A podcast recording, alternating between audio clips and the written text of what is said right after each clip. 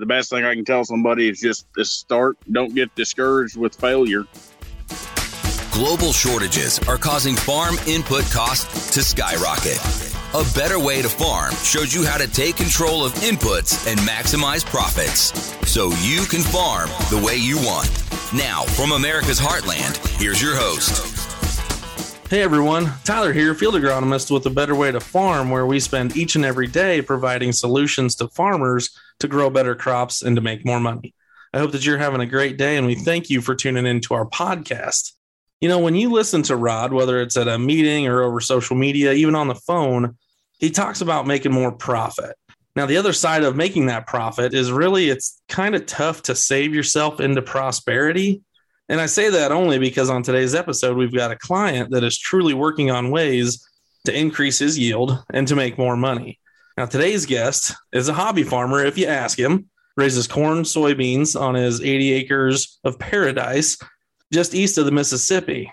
Now, one thing that we can relate to is that Ricky is challenged with making that profit on his farm so that he can grow it, maybe even get some more ground, or possibly even hand it over to the kids when they're old enough. So let's take a quick dive into Ricky's story and talk to him today. So Ricky, thanks for joining us. How are you doing, man? Oh, not too bad.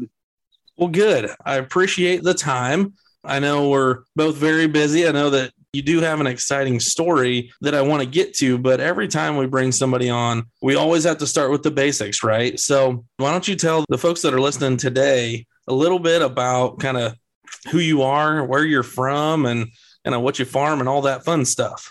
My name's Rick Meyers. Live in rural Effingham, Illinois. Grow corn, soybeans, a little bit of hay here and there. Been with A Better Way to Farm for probably 3 years now. Don't know if there's much more to tell than that. No, and we'll dive into that. So one of those times where, you know, I do a lot of the interviews where we have clients come on that have been with us for a few years, or maybe if it's even longer. You know, you look at someone like a Jerry Cox. I know Jerry has told his story several times, and he's been doing this with us for over 20 years, right? It's always nice to hear those stories that people are having success, increasing their corn yield by 50 bushel or soybeans. You know, they're hitting 100 bushel soybeans or whatever it is. The interesting thing about your story is, again, kind of, you know, you've got 80 acres. So, you know, it's not 8,000. You know, I'll bring it up here in a little bit. This is not your full-time job. Like you told me earlier, and I mentioned it a second ago, that you consider yourself a hobby farmer. Now, I'm jealous. I only have 3 total acres and you have 80. So you're a lot bigger farmer operator than I am, Rick. So cherish that and use that as you will. You know, we did start somewhere, right? Yeah, you're doing some cool stuff that we're going to get into.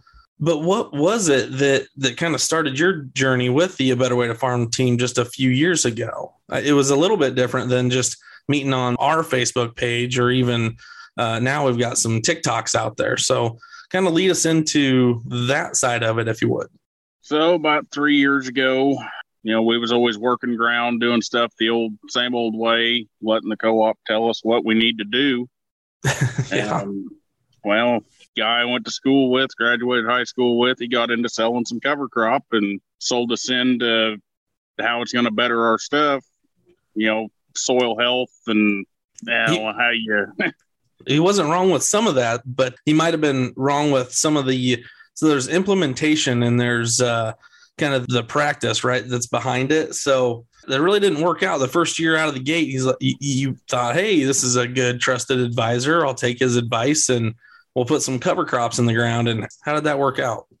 You know, not so great. We put it out. Yeah, we thought we were doing good. Got in, and it was a wet year.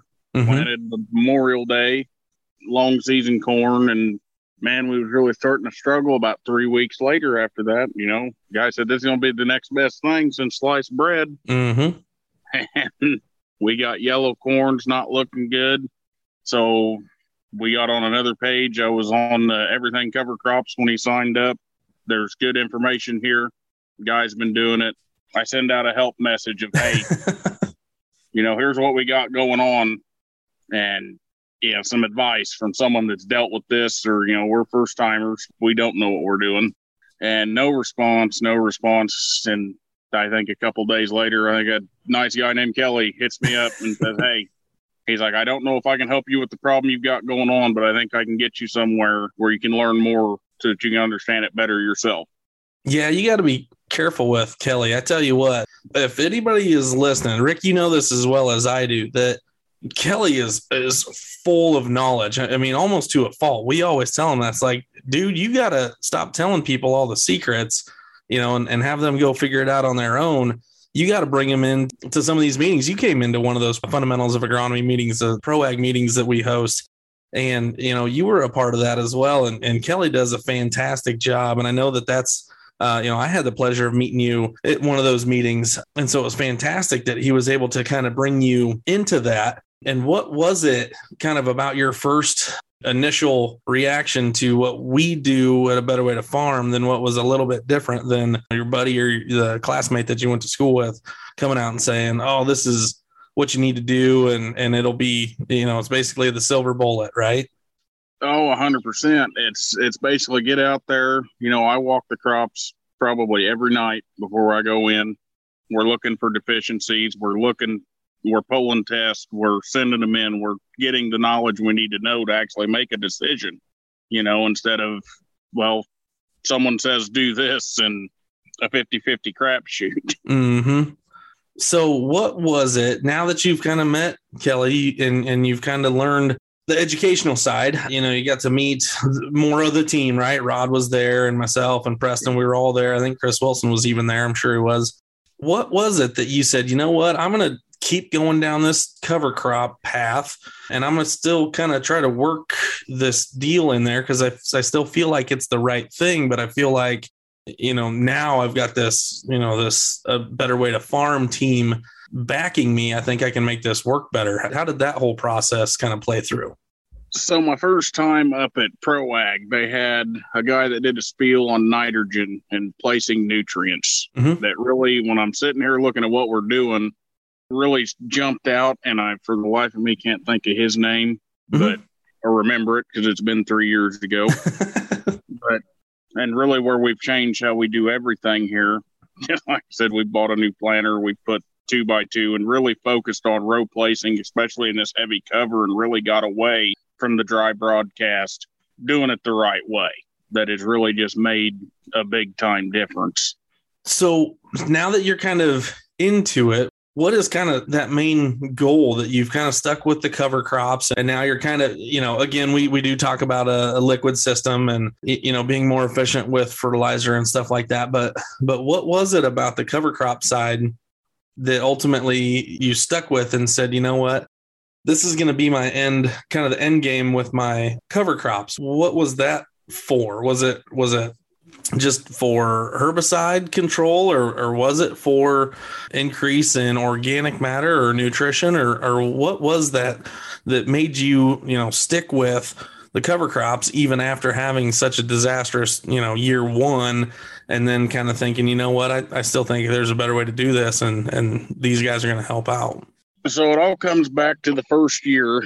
So in my river bottom, we put out, I think, like 30 pounds of rye, and let it go, was aiming to go hit it with the rock star. You know, this is going to be the next greatest thing. Ended up getting wet, couldn't get in it, had to take prevent plant. Never put an ounce of herbicide, never nothing. We went and bush hogged it in August to put more cover crop in after what we found. So never sprayed it, and water hemp has been a major problem in, I think, anybody's area. I don't know where it matters where you're at. Well, anybody that's raising a cash crop, it's a problem. I suppose the people, you know, maybe in the mountains or possibly the desert, probably don't have to worry about it. But I think anywhere that the cash crop is grown, especially corn and soybeans around the Midwest, most of the people we deal with, a water hemp is a severe issue, isn't it? It is. And what it'll rob from your plant, and a lot of what we've been told from the local co-ops as well, if we can't get it, it goes right through the combine, which they're kind of right. It goes right through the combine, but not the best thing we want to see happen. Yeah. But yeah, we went down, bush hogged that field off, went and walked it before we mowed it off. And I think I found in a 20-acre field, 5 water hemp plants, no herbicide put on at all. which is absolutely insane to believe that that's a true story. And, you know, that's the coolest part about what I get to do is that in 20 acres, you had maybe 5 plants and nothing down at all. That's the biggest key to some of these systems. Yeah. You know, What a Better Way to Farm, we do a bunch of consulting on fertility and stuff, but it's not necessarily about all of that. It's just working with a team of people, you know, the Kelly Roters of the world and the Rod Libaces of the world that can get you to that point where you do it the right way and you start seeing some of those benefits. So kind of take us deeper down that path. So where are you seeing? I know you sent me some pictures just a little bit ago about some of that rye and what it's doing. So what's your kind of, where are you at with the cover crops and reduced herbicide passes? Is that something that you feel like it's making you more profitable? I really do, because last year, this year's been crazy. We had to put 2 herbicide passes down. Wasn't in the game plan, but had to catch some grass, and it's been dry, hot and dry. You know, where does water hemp thrive? The only plant I think I know that can grow faster than anything on earth and hot and dry. But last year we had a very clean field, 1 herbicide, a dicamba pass, had to hit it up with a little Roundup in August, and out in the middle of the field was every bit of 70 to 80 bushel beans. Now, I probably should have prefaced this, but have you put pencil to paper and figured out the cost of herbicide that you're saving by chance? Last year, I did put pencil to paper, and it wasn't as big a savings as what it would be this year. Yeah. Did anybody notice that herbicide cost went up this year slightly, dramatically? Is that how they say that? I think so, because we went for our burn down when we spray this stuff dead right after we plant. I used to be able to buy a 30-gallon drum of glyphosate for $400, and we bought 15-gallon, and it cost us about $800. Holy smokes. It's absolutely ridiculous, and I know that that's why your story is so exciting, and I'll have to let you tell it, but I'll share a little insight to everybody that's listening. I'm absolutely blessed to get to work with what I think is the best agronomy team in the nation. You know, the group of people that we work with, you know, it's not owned by one single person. We're all out here as independent crop consultants, but we just work to, you know, on a team. You know, Rick, I was telling you this earlier, but, you know, I get a text message from Rod and then just a phone call. It's like, oh, you got to get him on the phone quick. We got to do a podcast, and you got to talk to him about his ability to almost wipe completely clean out a herbicide pass. Yeah, you've had to use just a little bit here and there this year, but the amount of money that you're saving this year and into the future by doing some of this cover crop stuff is absolutely mind blowing. So that's the biggest key to this, Ricky. Now, I wanted to ask, what are some of the other steps that those that are listening that are trying to do this cover crop thing? What are some of the other things that they can be doing? You know, maybe it is another product, or maybe it is another practice to kind of help get them to the point where they can start to pull back on some of these expensive, I'm going to say fertilizers, but also in this case, you know, specifically expensive herbicides. Yeah, that is a pretty good question. Because, the best thing I can tell a guy is to go out and get it on. There is going to be a nightmare. You are going to have some nightmares of struggle to get it going, because it's like joining the Better Way to Farm, Better Way to Do It. You know, they tell you 3 years to get going. Then the biggest thing I can tell you to do is just do it, because you're going to see benefits down the road. There are other programs out there that through the USDA office that will help you get started. I mean, there's EQUIP is a big one. We'll actually pay for seed and split financial cost and pay you per acre for putting it out there. And I definitely think if a guy's going to go to the cover crop situation, you got to learn to put the disc in the fence row, or you're not going to get as good as results as a guy wants. The best thing I can tell somebody is just to start. Don't get discouraged with failure, because it's going to happen. Something new. Yep. It's possible. It's a very big possibility. It will happen. And the best thing you can do is take what you learn and a better way to do it. Yep. Yeah, absolutely. So I've got to ask, because I know that you are using some of the products, and, you know, kind of off air, you mentioned, you know, one of the products, the Amplify product that you put on, how it helps the, I think in this instance, you were talking about corn pushing through some of that crop residue. But what is it that you get besides the products? What is it about this team at A Better Way to Farm? You know, Kelly and Rod, what is it that you couldn't do without? If we said, nope, we're cutting ties, you go do your own thing, do you truly believe you would have had the success that you had? Or what is it about the connections that you've made that are helping make this complete system work on your farm there in Illinois? It's the knowledge. They've got a lot more working knowledge than what I've got, 100%. We're learning day by day what we can do and what we can't do. Like I said, best way is, like I said, if we're in a treat, definitely Amplify. We learned that this year. Had control or supply shortages due to the COVID-19 that we couldn't get it, and our stand was not near as good. The best way to get a good stand, I think, is definitely treating that seed and get it going. Yeah, is the best way to get anything done. Yeah, it's interesting. Obviously, you're in Illinois, so you hear from a company that I'll just say spends a lot of money to make sure when they plant everything's precise, and they would talk a lot about that picket fence stand. I thought it was interesting that 2021 or 2022 that we were still concerned with that. You could get yield from, you know, even emergence. And again, come to one of those 2-day fundamentals of agronomy programs. I mean, we start out right out of the gate with soil science. Ricky, you talked about that right away, how important it is to look at the soil sampling side of things.